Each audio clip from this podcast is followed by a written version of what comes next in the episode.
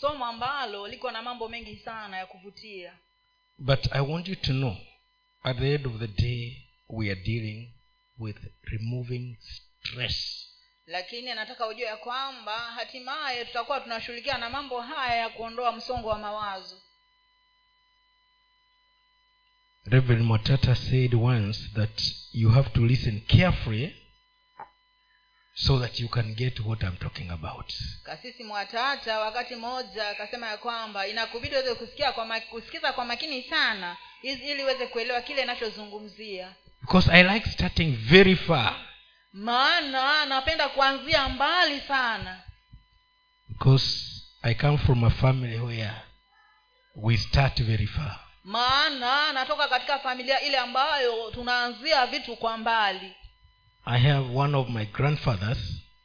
niko na babu yangu mmoja If you meet him, ukikutana naye the greetings will last a minimum of 30 minutes. hizo salamu zitakaa angalau kwa muda wa dakika thelathini Minimum.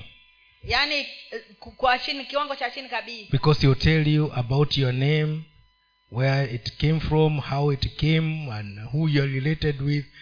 And he doesn't care whether he told you yesterday. he still tell you again. maana ataanzia hizo salamu na kuhusiana na jina lako ya kwamba lilitoka wapi hata kama alikuwa amekuambia vitu hivyo jana tayari tena ataanzia hapo tena And you must know who you're related with, whether they are near or far. na ni lazima ujue yule mnayehusiana ama awe ako mbali ama ako karibu We don't like him for that. hatumpendi kwa sababu hiyo You are in a hurry and you must listen because he is talking. yaani wewe uko na mbio zako na haraka zako lakini itakubidi usikize kwa maana yeye anaongea So when you find me talking from very far, there is where I got it from. kwa hiyo ukinipata naanzia vitu mbali ujue kwamba ujue mahali nilipovipata Amen. amen So we're dealing with faro ground, kwa hivyo tunahusiana na mambo haya ya mitaro shamba lenye mitaro. Shamba lenye mitaro Fallow ground. shamba lenye mitaro Those who are farmers, you know what furrows are. Wale ambao ni wakulima wanaposikia neno hili wanajua hilo shamba la mitaro maana yake ni nini And we have seen even some some farmers explaining because you till the land, then you make furrows, you put you put uh, you, you put manure, and then you plant seed, and you wait for rain or you do irrigation. na tumeona wakulima hata wakuelezea jinsi ambavyo wakiwa washatayarisha lile shamba wanatengeneza hiyo mitaro halafu wanaweka mbolea hapo ndani halafu wanangojea mvua. Ama mnanyunyizia. Ama wanyunyizie maji. Then you plant your seed. Halafu upande mbegu yako because farming is not just a matter of uh, touch and go. Maana mambo ya ukulima si mambo tu ya kugusa na kuondoka. If human beings can take those pains to do that what about god? Kama wanadamu wanaweza kuchukua uh, juhudi hizo zote kufanya vitu hivyo je mungu wetu ni vipi? When he is planting wakati anapopanda. he must be more serious and articulate in his in his farming. Yeye kwa vyote vile anakuwa wakumaanisha sana katika hali ya kutayarisha shamba lake na katika ukulima wake. And jesus said i am the true vine. Na yesu akasema ya kwamba mimi ndiyo mzabibu wa kweli. And my father is the husbandman. Na baba yangu ndiye mkulima. So god is a farmer. Kwa hiyo mungu ni mkulima. So when he go into farming he knows better how to deal with his farm kwa hiyo anapoingilia mambo haya ya ukulima anajua jinsi ya kushughulikia mambo haya. And he does not pl- plant these plants that we are planting. Na yeye hapandi ile mimea ambayo sisi tunapanda. When he wanted them to grow he just told the ground bring them up. Alipotaka mimea imee alisema tu mimea na imee. But when it came to human beings he took time to plant. lakini ilipokuja ni mambo ya mwanadamu alichukua muda kupanda. He created man in his image. Alimuumba mwanadamu kwa mfano wake mwenyewe. Male and female created he him. Mume na mke aliwaumba yeye mwenyewe. Because he was planting man in the garden of eden so that he, they, they may look after it. Kwa sababu alikuwa anampanda mwanadamu katika shamba la edeni ili waweze kulichunga. So the planting we are dealing with is different from what we do. Kwa hiyo kupanda ambako tunazungumzia hapa ni tofauti na kile ambacho huwa tunafanya. Now let's go to our readings tuende katika masomo ya leo tunaanzia katika mwanzo nane ishirini na mbili mstari. Mwanzo mlango wa nane mstari wa ishirini na mbili. Somewe pale. Kitabu cha mwanzo sura ya nane mstari wa ishirini na mbili. Muda nchi idumupo majira ya kupanda na mavuno wakati wa baridi wakati wa hari wakati wa kasikazi na wakati wa kusi mchana na usiku havitakoma. These seasons will always be there. Planting seasons will be there. Haya majira yatakuwepo kila kila mara. Ma- they determine they determine the planting. Hii zinategemea ni kule kupanda. Si kutegemea zinaachilia zinaachilia uh, wakati wa kupanda. Because when you look at the season you know whether to plant or whether to harvest. Maana unapoangalia majira utajua kama ni wakati wa kupanda ama ni wakati wa kuvuna. You may decide to, to harvest your maize so fast because it is raining. Unaweza kuamua kuvuna mahindi yako haraka haraka sana kwa sababu kunanyesha because if you get delay, if you delay a bit that maize will be destroyed. Maana ukichelewa kidogo hayo mahindi yataharibika. More so with wheat and barley vivyo hivyo katika mambo ngano na what is what do you call barley? Shairi. Eh, vivyo hivyo ngano na shairi. If you delay the rain you really wanted so that they may grow will destroy them. Mvua ambayo ulikuwa unaitaka sana ili vitu hivyo viweze kumea itaviangamiza. Likewise in our life. Vivyo hivyo pia katika maisha yetu we have to be very careful in the way that we live our lives daily because every day it, it is a season of its own. Inatupasa tuweze kuwa uangalifu sana katika maisha yetu maana kila kila siku ni majira. So as we start to study this this word kwa hivyo tunapoanza kujifundisha neno hili we have to know that there are some things we need to be careful about in our daily life because god is more interested with man. Inatubidi tuweze kuwa uangalifu sana kwa mambo fulani fulani maana mungu anajua kwamba yeye ni mwangalifu sana kuhusu mambo haya ya mwanadamu. God loves people more than anything.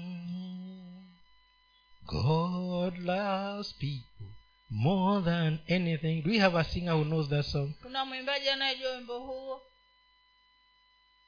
Any any one of you who knows that song? Mtu yeyote ambaye anajua huo wimbo? Haya they have chied away. The season has passed. Wameona haya. Hiyo hayo majira yamepita.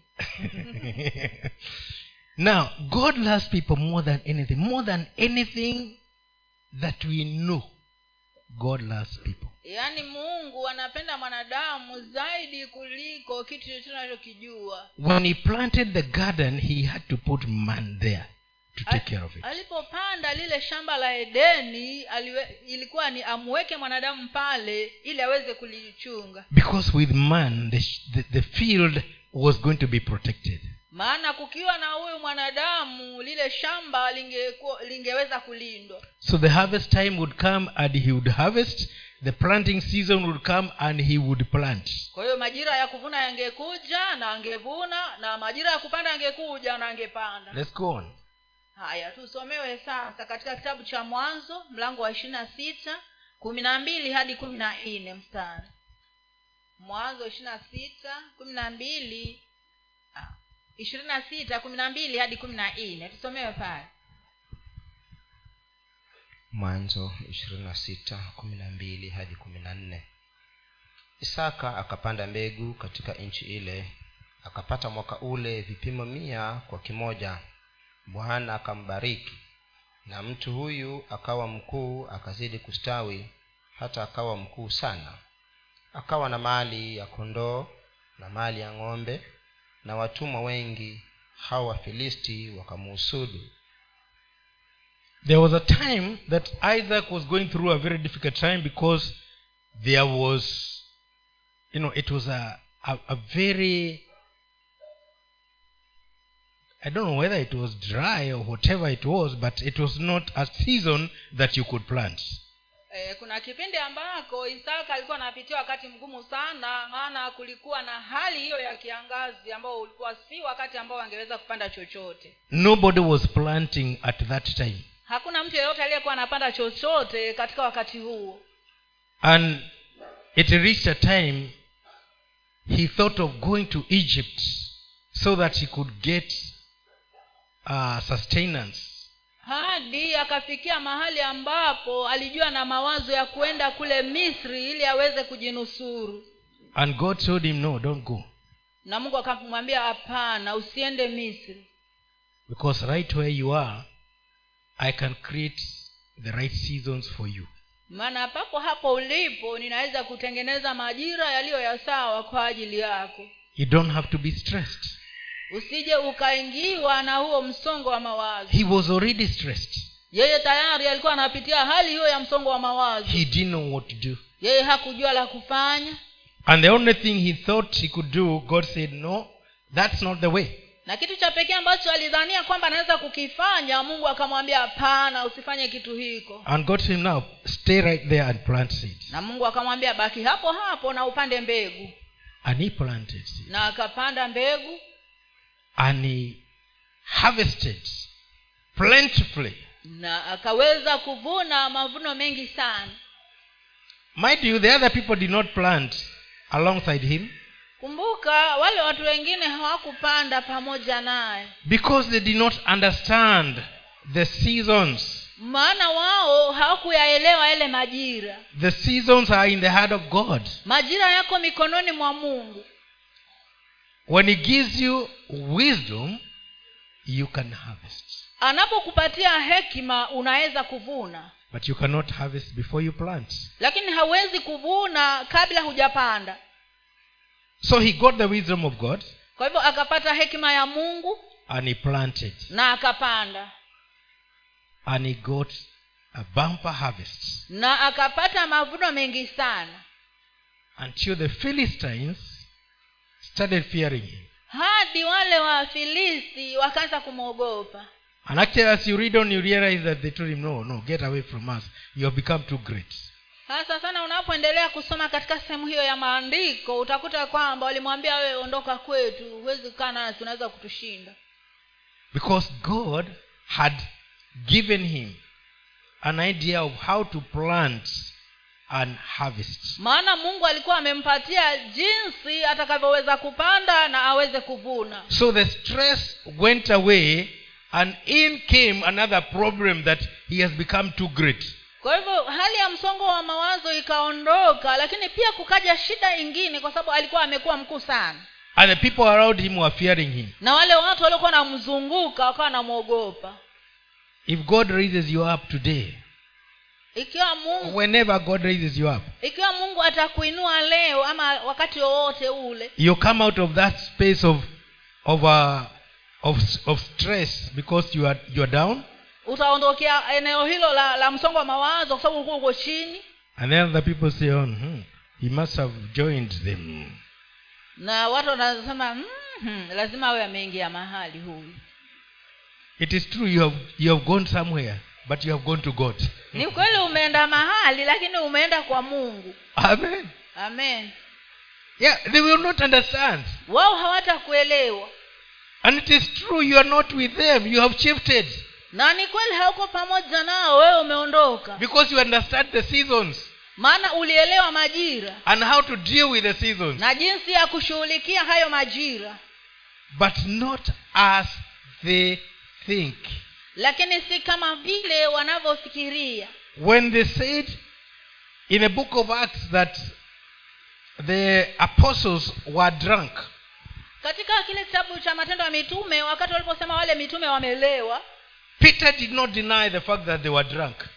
Petro hakukataa swala hilo kwamba ame- wamelewa. He said we are not drunk as you suppose. Akasema hatu- hatukulewa kama vile mnavyodhania but we are drunk with the spirit. Lakini tumelewa na roho mtakatifu. It was a season of drunkardness in the spirit. Ilikuwa ni kipindi ni majira ya kulewa katika roho mtakatifu. And those people did not know because they did not understand na wale watu hawakuvielewa maana wao hawakuelewa mambo ya roho mtakatifu. But they were told even you if only you believe you can be drunk like us. Na petro akawaambia hata nyinyi pia kama mnaweza kuamini mnaweza kulewa kama vile sisi so now we see isaac got the information and he, he became great. Kwa hivyo unaona kwamba isaka alipata hiyo habari na akawa mkuu sana. But there was something to do so that he may not be stressed. Lakini kulikuwa na kitu cha kufanya ili asije akaingia katika msongo wa mawazo. The trouble with us today is that when we are stressed we think being more stressed is the answer shida ambayo tuko nayo sa, sasa sisi ni kwamba tunapokuwa katika msongo wa mawazo tunazidi kuingia ndani zaidi thinking that is the solution. kutafuta suluhisho. Thinking it is the solution. Tukidhani ya kwamba kutakuwa na suluhisho. Now what will i do? Why is this happening to me? Yaani wewe uko tu hapo nitafanya nini? Vitu hivi mbona vinanitatiza hivi? Ask god what you should do and he'll tell you hebu muulize mungu inakupasa kufanya nini na atakwambia. Instead of worrying and being stressed. Badala ya kukaa hapo ukitabika na kushikwa na msongo wa mawazo let god give you the idea of what you should do. waacha mungu aweze kukupatia njia ya jinsi ya kutoka katika matatizo hayo. But do you know why we don't ask him? Lakini wajua ni kwa sababu gani hatumuulizi? We think that prayer is just about making noise. Ni kwa sababu tunafikiria ya kwamba maombi ni kufanya tu makelele. Let's look at somebody who was stressed. We look at somebody who was stressed. It's not in our scriptures. But uh, anna in the days of uh, elkana kama vile katika samueli ana wakati ule wa elkana she was stressed because she was not having children. alikuwa na msongo wa mawazo kwa sababu hangeweza kupata watoto maana alikuwa tasa and then the, the, the, the co-wife was always speaking ill about her. Alafu yule mke mweza kila mara alikuwa anamchokoza. And after the husband tried to take away the stress and take, am i not better than ten sons? Na wakati mme wake alipojaribu kumwondolea huo msongo wa mawazo kwa kumwambia je mimi si bora kuliko watoto kumi wana kumi? She still did not get the freedom bado hakupata uhuru. But when she knew that she can go to god and make a deal lakini alipojua kwamba anaweza kwenda kwa mungu na kupeleka kisa chake make a deal with him. na aweze kufanya mpango na mungu not the way we plant seed so that god can do something. si vile tunavyopanda mbegu ili mungu aweze kufanya kitu. She went to talk to him. Ye alienda kuzungumza na mungu. According to her need kulingana na lile eh, hitaji lake. And said god if you can give me only one son only one child a boy child. Na akamwambia mungu kama unaweza kunipatia mtoto mmoja tu wa kiume. After have weaned him i'll bring him back to you. Baada ya kumaliza kumnyonyesha nitakurudishia. But just take away this stress from me. Lakini wewe niondolee tu hali hii ya msongo wa mawazo. And god had. Na mungu akamsikia. Let me tell you on that day the only offering she gave on that day it was the offering she had been given by her husband. Moja nikwambie katika ile siku dhabihu peke yake aliyotoa ni ile aliyokuwa amepewa na mume wake. Pastor is this true wasomi wa bibilia mlioko hapa. Hiyo siku alibe, alibeba ng'ombe na kondoo na nini? Ah, saingine tumeambiwa ni tupeleke hizi tupeleke hiki tupeleke hiki ndio mungu ajibu. Ah, ah. She only went with the only offering that she was given by her husband. Yeye alienda tu na ile dhabihu ambayo alipewa na mme wake. And it was enough to make her appear before god. Na hiyo ilikuwa inatosha kumfanya aweze kujiwasilisha mbele ya uwepo wa mungu. And god changed her because she knew the season. She knew she was in a season when she could be able to get a child na mungu akambadilisha maana huyu mama alijua kwamba ilikuwa ni majira yake ya kwamba mungu anaweza kumpatia mtoto. I'm speaking that because i know many people think the bigger the offering that you give that sacrificial offering the more god will hear you. Nazungumza kitu hiki kwa sababu nataka ujue kwamba maana kuna wale ambao wanachukulia kadri vile unavyoleta sadaka nono ndivyo ambavyo mungu anakusikiza. Yeah, I can see. Okay. All of you who have got uh, above line up here. Fifty to a hundred here. Twenty una, five here. And, and then you think the ones who have given a larger offering yani are going to be heard by god more. wameanza kupangwa mafungu wale wako na zaidi ya elfu moja pande hii wale wako na mia tano pande hii mia mbili pande na sasa wewe unachukulia wale waliokuwa wametoa mafungu makubwa ndio ambao watasikizwa zaidi na mungu sivyo? Season. Bali majira. If you know that you're meeting your god kama unajua kwamba unakutana na mungu wako and you know how to meet him. Na unajua jinsi ya kukutana naye. You just go and talk to him. Wewe unaenda tu na kuzungumza naye. In the days of old he used to tell the people when you come to me if you don't have anything just go and look for these turtle katika zile siku za zamani alikuwa anasema tu kama unataka kuja kukutana nami na huna kitu utakuja nacho nenda ukalete ua Wa- dazeni wale maakida. Unajua ma, la maakida wako kwenye kiota kikitikiswa nafungwa mdomo. Wanajua mama amekuja kuwapatia. Kwa hivyo hata hakuna bidii kubwa ya kuwapata.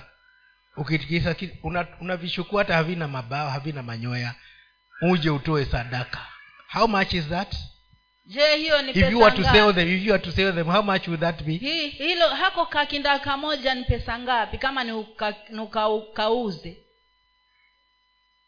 Can somebody give me the price? Hebu nipatie bei ya huyo kinda mmoja hako kadogo. You know something that you cannot even you cannot even take care of because it will die of cold in your house. Yaani kitu ambacho hata wewe mwenyewe huwezi kukifuga maana kinaweza kufa kwa sababu ya baridi kwa sababu hakina hata manyoya. And you come and bring it as an offering and god will hear alafu bwana anasema hicho ndio unaleta kama dhabihu yako na mungu anakubariki. Because you have understood the season kwa maana umeweza kuyaelewa majira and you're coming to god to talk to him. na unakuja kwa mungu ili kuzungumza naye. When you know that god is waiting for you utakapojua kwamba mungu anakungojea that season katika majira hayo you go to him as you are. utamwendea vile ulivyo. Because he understands better.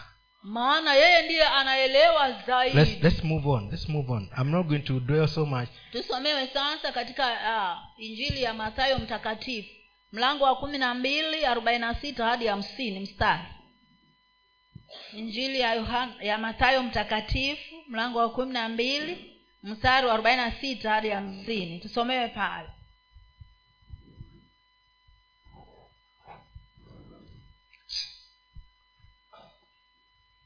Alipokuwa katika kusema na makutano tazama mama yake na ndugu zake walikuwa wakisimama nje wataka kusema naye mtu mmoja akamwambia tazama mama yako na ndugu zako wamesimama nje wanataka kusema nawe. Akajibu akamwambia yule aliyempasha habari mama yangu ni nani na ndugu zangu ni akina nani?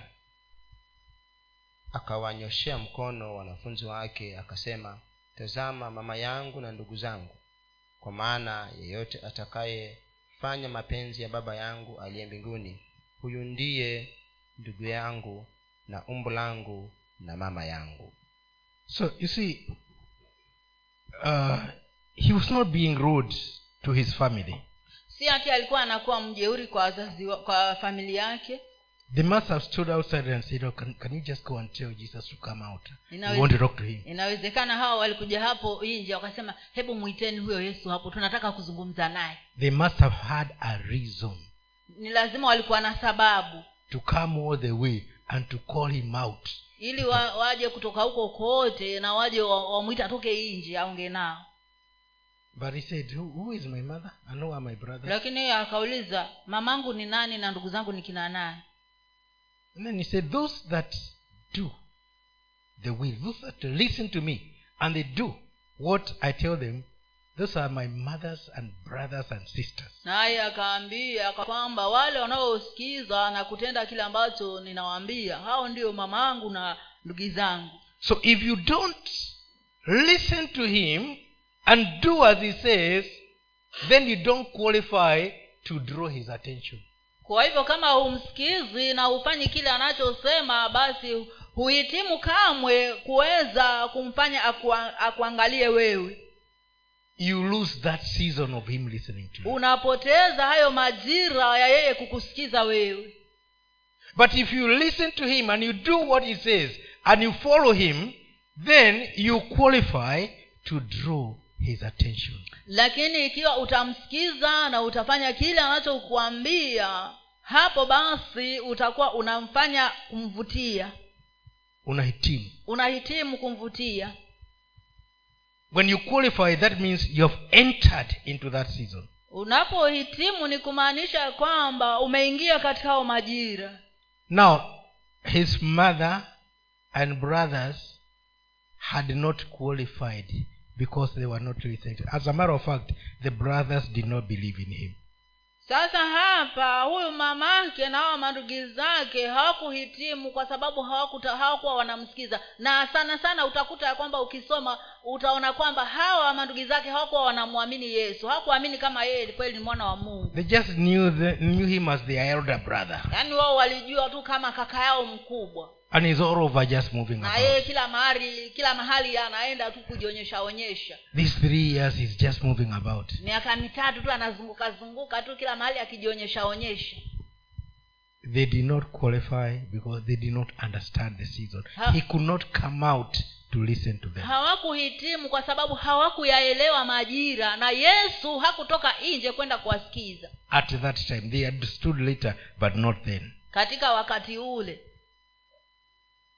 now can we go on? Haya tuendelee kusoma hapo. Mathayo kumi na tatu moja hadi tisa. Mathayo mlango wa kumi na tatu mstari wa kwanza hadi wa tisa.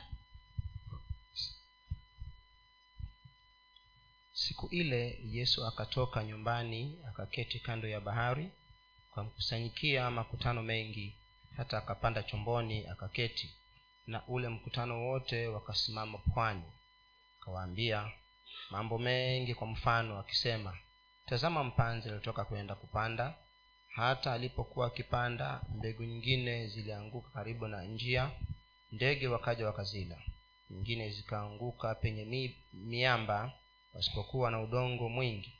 Mara zikaota kwa zikaota kwa udongo kukosa kina na jua lilipozuka ziliungua na kwa kuwa hazina mizizi zikanyauka nyingine zikaanguka penye miba ile miiba ikamea ikazisonga.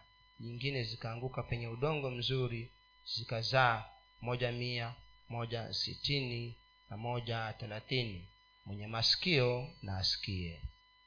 Okay. He gave this parable.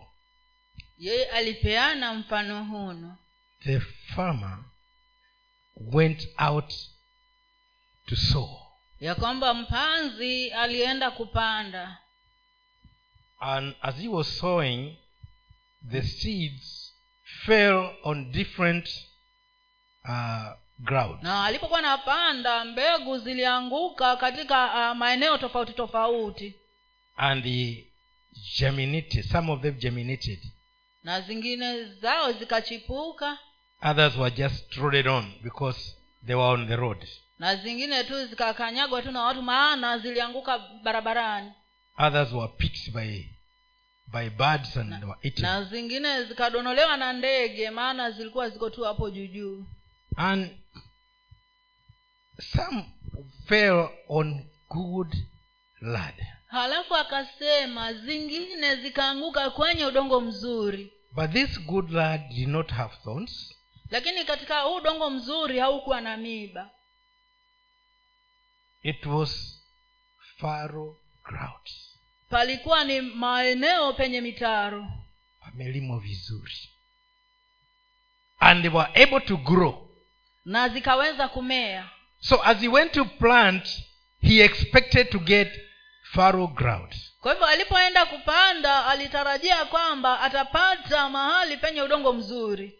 And that is where they grew and they produced 60 60 fold 30 fold I don't know, I don't know, 100 fold 60 fold and thirtyfold na hapo ndipo zilipomea hadi zikazaa mia moja sitini na thelathini. So they, they produced on the same ground but differently. Kwa hiyo zilizaa katika sehemu moja lakini viwango tofauti tofauti. And then, then he says he who has ears let him hear halafu mwishowe akasema aliye na masikio na asikie. He was not talking to the seeds. Yeye alikuwa hazungumzii mbegu. The seeds fell on the ground. Mbegu zilianguka kwenye udongo. But there was a preparation of the ground. lakini kulikuwa na, matara, na matayarisho ya huo udongo. For some the preparation was it was on the road and they were trodden on very easily. Kwa kwa wengine uh, hiyo matayarisho yalikuwa barabarani kwa hivyo ziliweza kuliwa haraka haraka. Zilikanyagwa tu. Rahisi rahisi. Others on stones zingine zilianguka kwenye mawe. others among thorns. Zingine zilianguka katikati ya miba those were the kind of preparations. Hayo ndio ndiyo aina ya matayarisho ambayo tunaona hapa.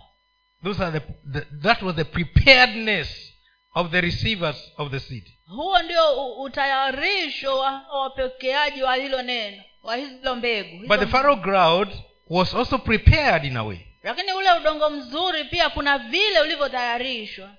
And it was able to produce differently. That is the only area where they produced and the fruit was seen na zikaweza kuzaa mm, viwango tofauti tofauti na hapo ndio peke yake ambapo ziliweza kuzaa na matunda yakaonekana the ones which were among the thorns they were they, they, they, they withered because of the the pressure zile zi, this. zile zilizoanguka kwenye miba zili, zilinyauka kwa sababu ya kule kusongwa na ile miba na mambo mengi ambayo yako pale kwa kile kichaka now get to know this that all these seed had the same quality of production.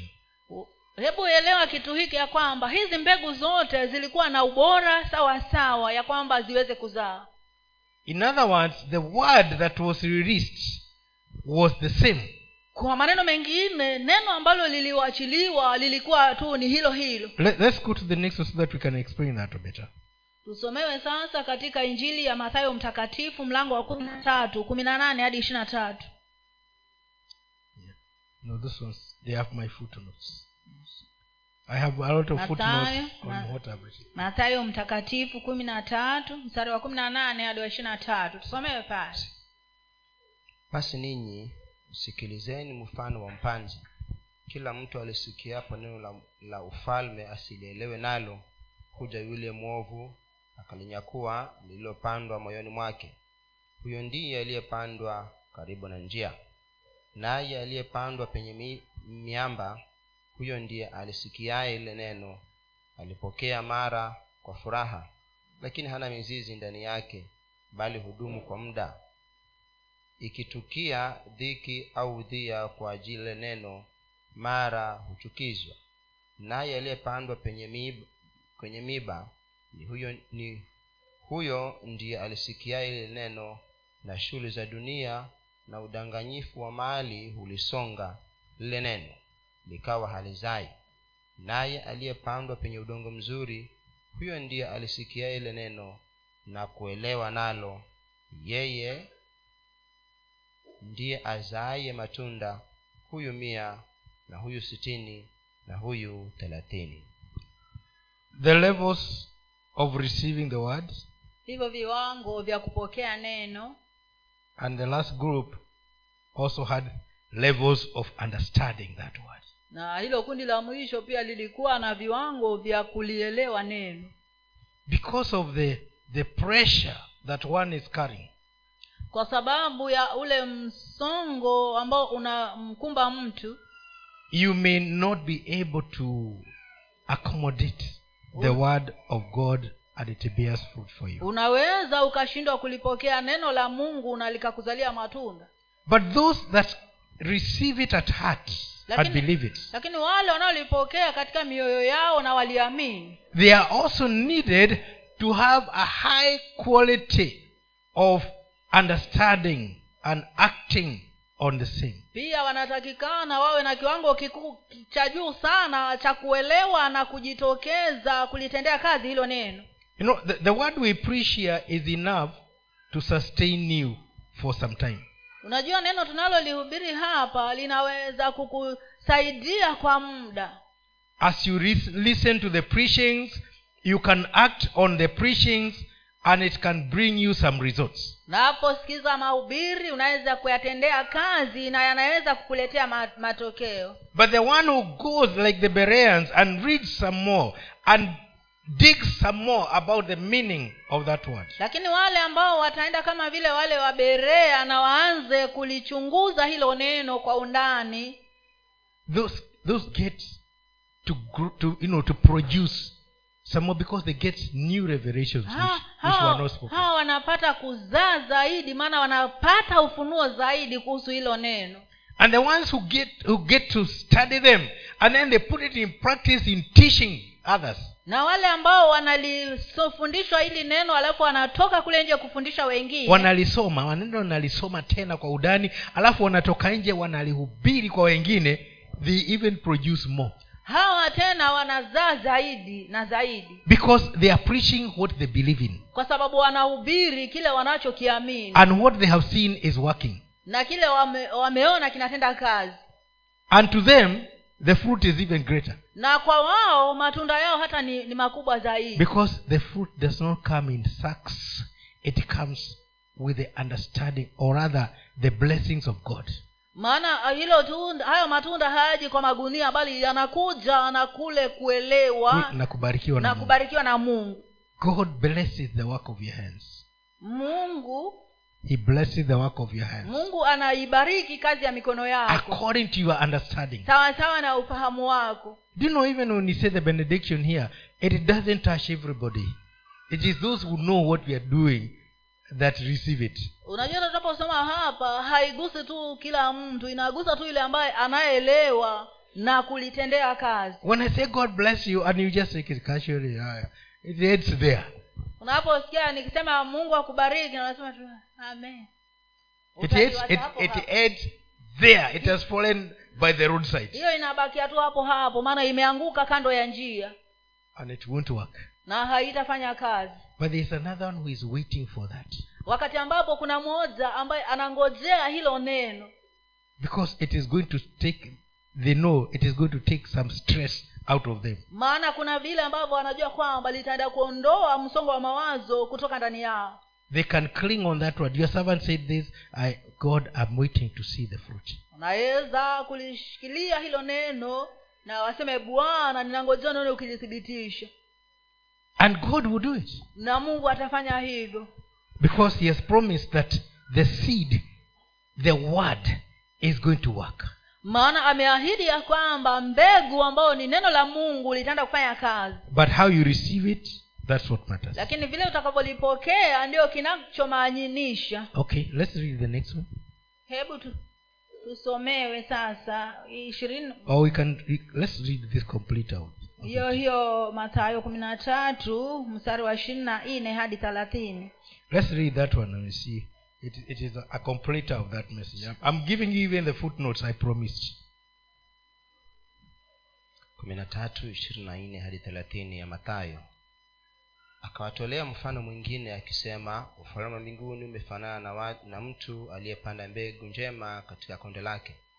Lakini watu walipolala akaja adui yake akapanda magugu katikati ya ngano akaenda zake baadaye majani ya ngano yalipomea na kuzaa yakaonekana na magugu.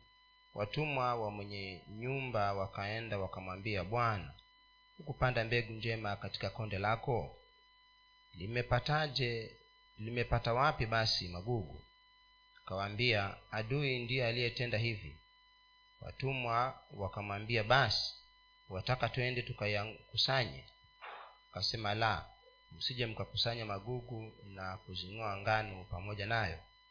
Viacheni vyote vikue hata wakati wa mavuno na wakati wa mavuno nitawa, nitawaambia wavunao yakusanyeni kwanza magugu muyafunge matita matita mkayachome bali ngano ikusanyeni galani So you see, even uh, in the things that are producing, there are some which grow with other things. Sometimes we, we are believing God and we are also having the, the worries alongside us. unaona kwamba hata wale ambao wanakuwa kuna vile ambavyo hata tunapomwamini mungu kuna vitu ambavyo vinaingia ndani yetu now, even though the word has said that, uh, can it really work? alafu unaanza kuwa na mashaka na "Ah, kama hilo neno kweli limesema litafanya kazi kweli Where do I start? nitaanzia wapi And then you start having the, the, the, the wheat and the tear growing together. sasa ndio unaanza kuwa na, na ngano na magugu yakimea pamoja And when they talk about removing them, they say, no, no, no, no. There is no way you can, you, you cannot argue it out with that person. Le- let them be with their worries and the promise. Na ndivyo walipojaribu kuondoa akasema hapana wacha wakuwe hivyo hivyo katika uh, katika wasiwasi wao na, na pia katika kukua kwao when the time comes, we will burn the worries first, and then we will harvest the rest. But then, obviously, it will be weak. Uh, na akasema ya kwamba wakati tutakapofika tutaondoa au hizo wasiwasi kwanza alafu tu, tuendelee na hao lakini hata hivyo watakuwa dhaifu Do you know that even during the, the time of Jesus, uh, Philip was saying, uh, let's go with him and die with him. unakumbuka hata katika wakati ule uh, wanafunzi walipokuwa pamoja na yesu walipokuwa wanataka kwenda kule kwa kina lazaro akasema kwamba na philip akasema kwamba wacha tuende huko basi tukafe pamoja naye For him, he was seeing his death. kwake yeye huyu filipo alikuwa anaona kifo chake But it was not the season of their death. Lakini wakati ule kuwa si, si, si majira ya kifo chao So the, some worries can accompany us even in the blessings. kwa hivyo kuna wasiwasi mwingine ambao unaweza kuandamana nasi hata katika hizo baraka Sometimes we will not deal with that one because you have chosen to go around with it. wakati mwingine hazishughulikie maana huo umechagua kuenenda nazo If you stop worrying and you're still worrying, what can we do? We'll give you the word anyway. kama kama umeambiwa hebu wacha wasiwasi na wewe hutaki kuacha wasiwasi tutafanyaje tutakuacha uendelee hivyo hivi When the harvest comes, we will deal with that worry and then you'll get the blessings. wakati utakapofika tutashughulikia huo wasiwasi alafu utapata hizo baraka By the way, that was not for you. That was my part of my footnotes for hiyo study. hiyo ilikuwa si ya kwako hiyo ilikuwa ni ya kwangu mimi mwenyewe ilikuwa nimeweka kando I've written them on the side. their footnotes. She can, she can, she can tell. na vile mwenyewe ameweka kwenye mabano hapo kando. Ndio hiyo mojawapo to na ya pili But I'm, I'm giving it to you because I, I promise to give even my footnotes. lakini nakupatia na kwa sababu nilikuahidi ya kwamba pia nitakupatia hizi za kwangu mwenyewe. Okay. ah, hiyo nayo ni kwanzia thelathini na moja hadi thelathini na mbili. Matayo kumi na tatu. Unaendelea pale umefika akatolea mfano mwingine akisema ufalme mbinguni umefanana na punje ya haradali aliyoitwaa mtu akaipanda katika shamba lake. Nayo ni udongo nayo ni ndogo kuliko mbegu zote. Lakini ikiisha kumea huwa kubwa kuliko mboga zote. Ikawa mti hata nyuni wa angani huja na kukaa katika matawi yake. The master seed. hiyo mbegu ya haradali It's the smallest. If Jesus said it is the smallest, it must be the smallest because he created it. hiyo ndiyo ile inasemekana ndiyo ndogo zaidi kabisa na ikiwa amesema ndiyo ndogo kabisa ni lazima iwe ni hivyo kwa sababu yeye ndiye aliyeumba mbegu hiyo And he says, even when it is planted, na anasema itaka, itaka itakapopandwa it grows into a big tree and birds come and fight here. inakuwa na inakuwa mti mkubwa sana hadi ndege wa angani wanakuja kujenga vita vyao kwa matawi yake so if you can manage to get a little faith of that season kwa hivyo kama unaweza kupata angalau imani kidogo ya majira hayo and you go with that small faith in that season na uende na hiyo imani ka imani yako kadogo katika majira hayo why do i call it small faith kwa sababu gani naita imani kidogo? So many things are telling you it cannot work. Kuna mambo mengi yanayokwambia jambo hilo haliwezekani. But that faith is telling you no it can work lakini hako kaimani kanakwambia kwamba hapana hiyo inaweza kufanya ufanikiwe. And as you go with that small faith he says no i believe god is going to do something. Na unapoenda na hiyo imani kidogo unaenda ukisema ya kwamba naamini ya kwamba mungu atatekeleza jambo hili. Because this is my season for him to do something. Maana haya ndiyo majira yangu ya mungu kufanya kitu. It will grow into a big tree. Itakuwa hadi iwe mti mkubwa sana. And birds will come and hang around there hadi ndege watakuja na kujenga viota vyao katika matawi yake. On that big tree. Katika huo mti mkubwa.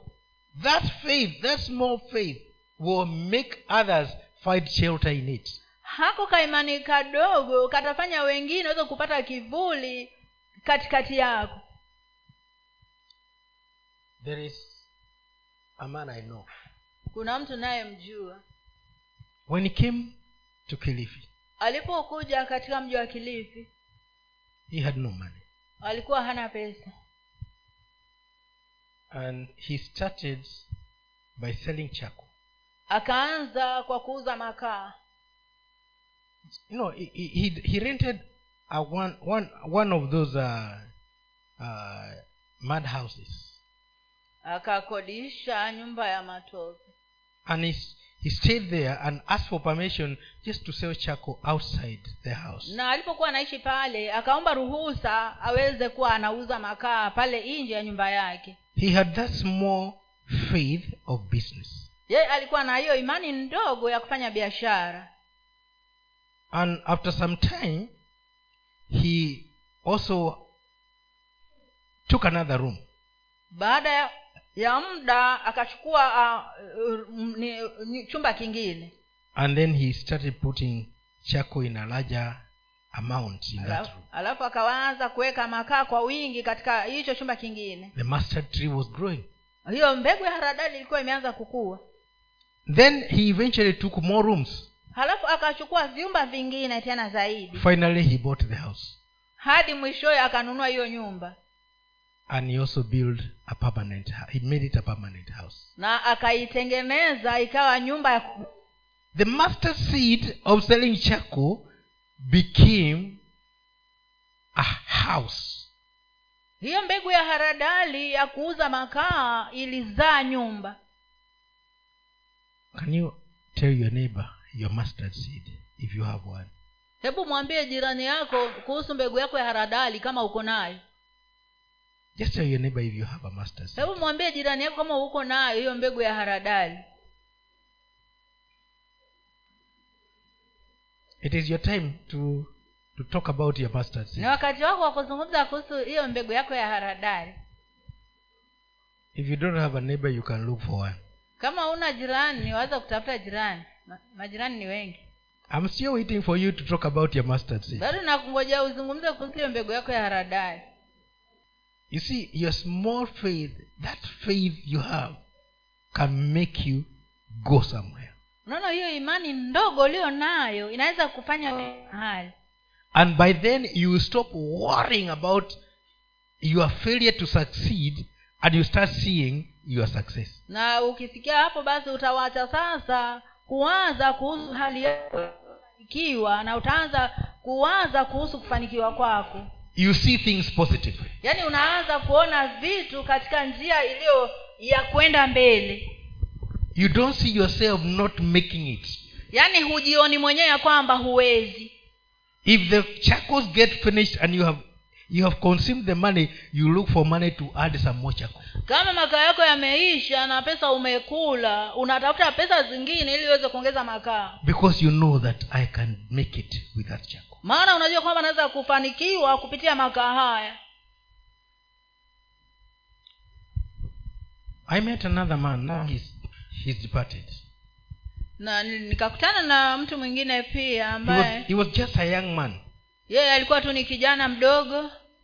And then god told me prophesy to this boy. Alafu mungu akaniambia hebu mtabirie huyu. I told him if you continue being faithful to god he will bless that work na nikamwambia kama utaendelea kuwa mwaminifu kwa mungu atabariki kazi hii. I didn't know him. Sikumjua. I didn't know whether he was a believer. Sikujua kama alikuwa ni muumini ama but la. God told me to prophesy to him. Lakini mungu aliniambia tu nimtabirie he was just carrying his wares with those uh, big boards as you see them moving about. Alikuwa anabeba? Anabeba nini? Vitu vyake anavyouza. Vile huo unaona wame, wame vipini kwenye kiubao fulani anabeba. Hapo kuna makasi kuna so, kuna kuna sijui nini we simshakutana nao? Ndio. Ehe basi nikamwambia god will bless you if you continue being faithful na basi nilipomwona amebebana na hizo vitu zake nikamwambia mungu atakubariki ikiwa utaendelea kuwa mwaminifu where did this word of continue to be faithful come from neno? Mahali ambapo hili neno la kuendelea kuwa mwaminifu linapotoka. I knew if god has spoken to me to talk to him and prophesy then he, there must be a connection between him and god. Nilijua kwamba kama mungu ameni, ameweza kunizungumzia na nikamwambia kwamba aendelee kuwa mwaminifu na akaniambia nimtabirie lazima kuwa kuna muunganiko fulani katika yeye na mungu. And that was the end we i never concentrated with him because i've done my business. Na hiyo ikawa ni mwisho sikuweza tena kuona naye maana nilikuwa nishafanya ile kazi yangu. Many years later baada ya miaka mingi i woke up to pray one morning. nikaamka siku moja kuomba asubuhi. At three. Uh, saa tisa alfajiri. And god told me to go to a certain shop. Na mungu akaniambia niende kwa duka fulani. Here in kilifi. Hapa pa kilifi. And tell that the owner of the shop na nimwambie mwenye lile duka that if he continues to be faithful god will bless him. ya kwamba ikiwa ataendelea kuwa mwaminifu mungu atambariki. The same words. Ne maneno yale yale. So in the morning i went there kwa hivyo asubuhi yake nikaenda hapo kwa hilo duka. and i i told him that i've come with a message of god. Na nikamwambia kwamba nimekuja na ujumbe kutoka kwa mungu. And i gave i gave him the words. Na nikampatia yale maneno then he asked his wife is there some tea still remaining? Alafu akauliza mke wake je bado kuna chai imebakia? And she said no it's finished. Na yule mama akasema chai imeisha. Said no that was not what brought me here. I Na- came to give you the word. na mi nikamwambia hapana mi sikuja kwa sababu ya mambo na chai lakini mi nilikuja kupatia neno. And as i turned to go he said pastor just just hold on.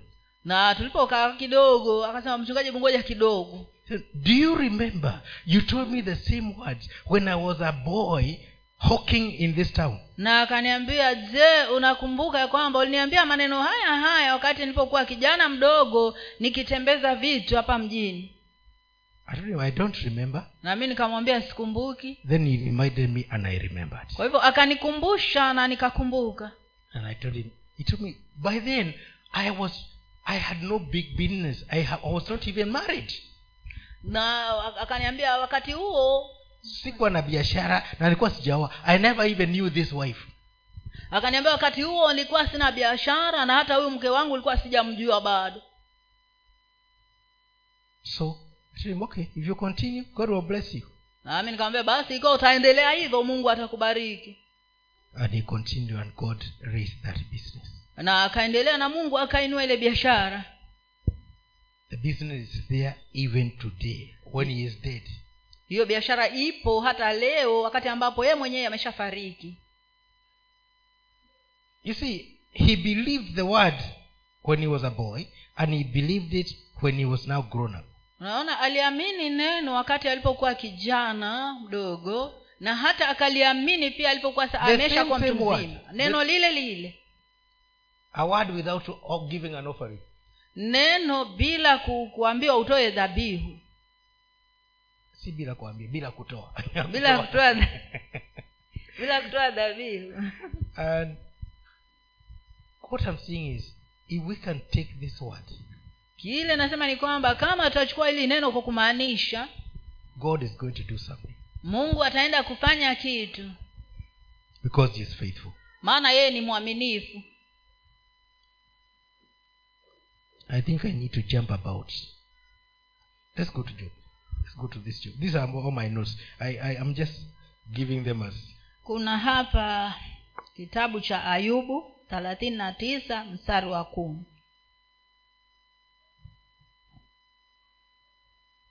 Ayubu thelathini na tisa mstari wa kumi. I still say these were my my study notes. Hizi zilikuwa ni za kwangu za kujifundisha nazo thelathini na tisa mstari wa kumi. Je waweza kumfunga nyati kwa kamba matutani? Au yeye atayalima mabonde nyuma yako? Can you can you tie a buffalo. You know a buffalo is usually wild unajua unaulizwa hapo yaani huyo nyati kawaida huwa ni ni, ni wa mwitu. ni kawaida yeye huwa ni, ni mnyama wa mwituni. And if there is one animal i would not like to meet is a buffalo. Na kama kuna mnyama ambaye sitaki kukutana naye ni nyati. I'm telling you i would rather meet a lion than, than a buffalo. Nakwambia ya kwamba ni heri hata nikutane na simba kuliko kukutana na nyati. Because a buffalo when it sees you it hides behind a bush maana nyati anapokuona anajificha anajificha nyuma ya kichaka. And when you come near it will, it will not go around the bush it will come through the bush. Na utakapokaribia hazunguki hicho kichaka bali anapita nacho. Yeah, towards you. Kukuelekea wewe. Before you know it you're already in heaven. Kabla you are ujue tayari utakuwa huko mbinguni. Yeah that's the way it is. Hivyo ndivyo anavyofanya and if you manage to see it from a distance na ikiwa basi uta, utaweza kumwona kutoka mbali and climb a tree na upande juu ya mti it can spend a whole week there grazing around waiting for you. anaweza kukaa hapo chini ya huo mti akilisha hapo hapo hadi akupate.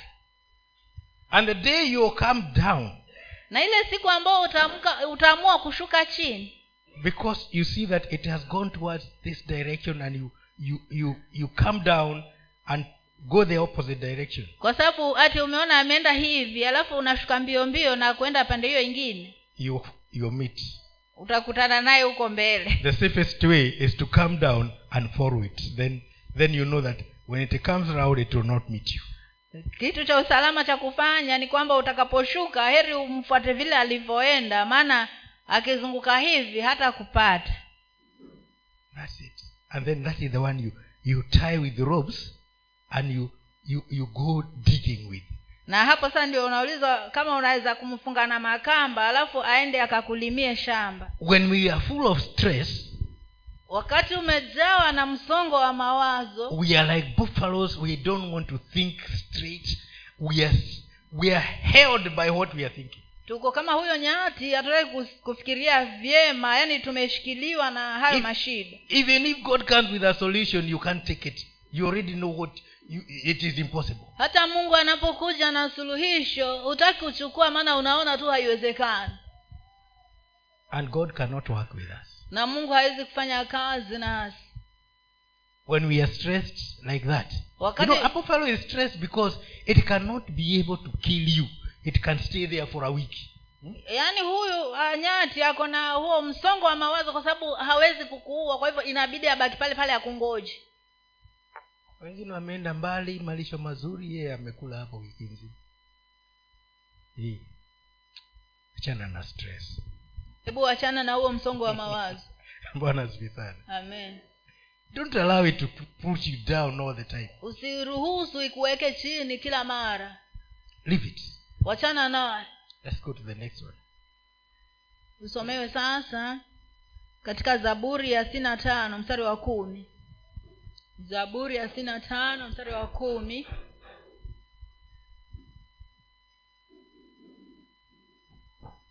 Sitini na tano kumi. Matuta yake wayajaza maji wapas, wapasawazisha palipoinuka wailainisha nchi kwa manyunyu waibariki mimea yake. It is god who who fills water in the in the in, in the in, in the shallow grounds. Ni mungu ambaye huweka maji katika hayo matuta and he he he, he causes he causes the food. Just read again read again read again some. matuta yake wayajaza maji wapasawazisha palipoinuka wailainisha nchi kwa manyunyu. Yes. Waibariki mimea yake. The whole season is controlled by god.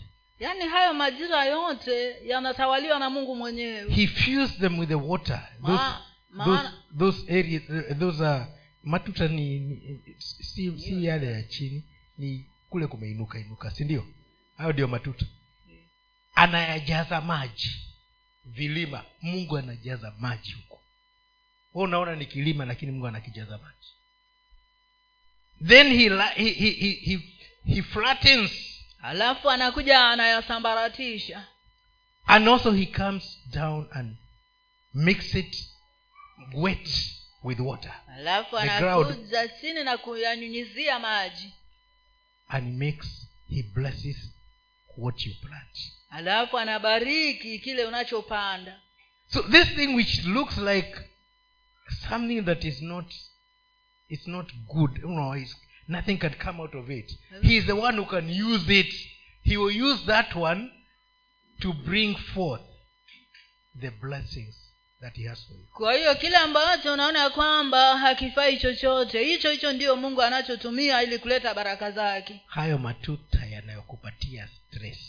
Hayo atayajaza maji alafu asawazishe nchi alafu maji hayo aliyejaza anyunyize kwenye mitaro yako alafu ndiposa abariki mimea uliyopanda.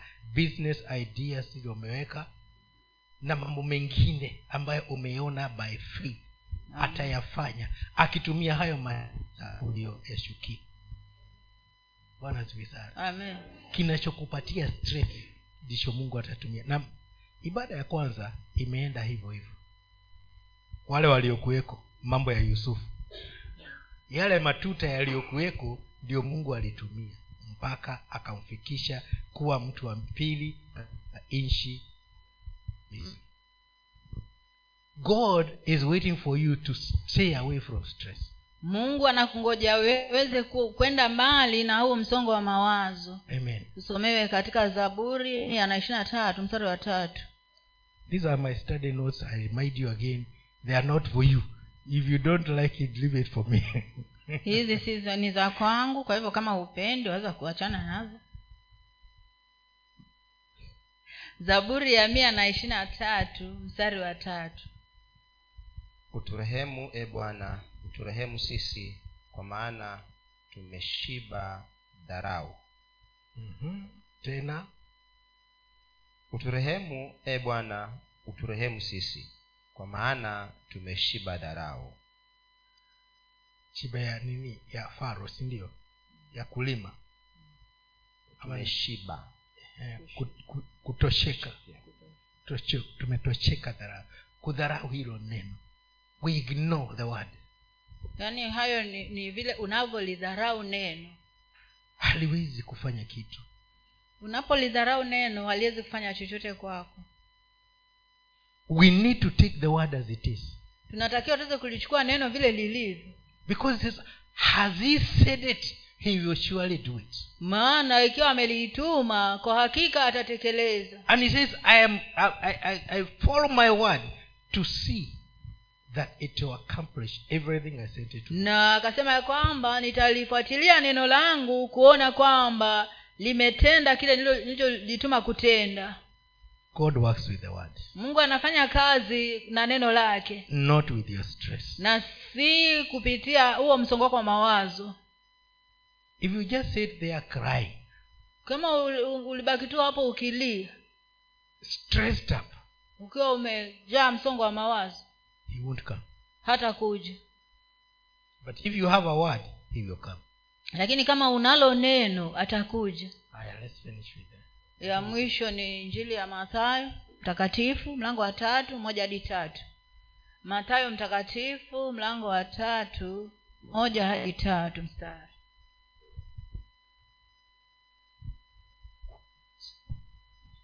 siku zile aliondoka yohana mbatizaji akihubiri katika nyika na uyahudi na kusema tubuni kwa maana ufalme wa mbinguni umekaribia. Kwa sababu, kwa sababu huyo ndiye aliyenenwa na nabii isaya akisema sauti ya mtu aliye nyikani mtengenezeni njia ya bwana yanyosheni mapito yake. We have to straighten the route or rather the the paths for god to work. Lazima tuweze kunyoosha hayo mapito ili mungu aweze kutenda kazi. We must take that word and use it to straighten. Ni lazima tulichukie hilo neno alafu tulitumie kunyoosha hayo mapito. If we don't use the word to straighten Kam- we have a problem of his coming. Kama hatutatumia neno kunyoosha mapito yake tutakuwa na shida ya kumfanya aje. He has nowhere to pass because he is following the word yeye atakuwa hana njia ya kupita maana yeye huwa anapitia katika neno lake. That is dug with his word. Huo mtaro unatengenezwa na neno lake. He will pass through that kwa hiyo atapitia katika huo mtaro wa neno lake. Nowhere else. Na si mahali kwingine not in your worries na si, katika wasiwasi wako. Not in your stress. Na si pia katika msongo wako wa mawazo. May god bless you as you make furrows in your life. Hebu mungu akubariki unapotengeneza mitaro kwa ajili ya neno la mungu. May he enable you to see the application of faith where there was worry. Wacha akuwezeshe na jinsi ya kutumia imani imani wakati ulikuwa katika wasiwasi may he open your understanding and give you knowledge of his word. Wacha akafungue ufahamu wako na akupatie kulielewa neno lake. And he bless the work of your hands as you wait upon him. Na akabariki kazi ya mikono yako unapomngojea. God bless you. Mungu akubariki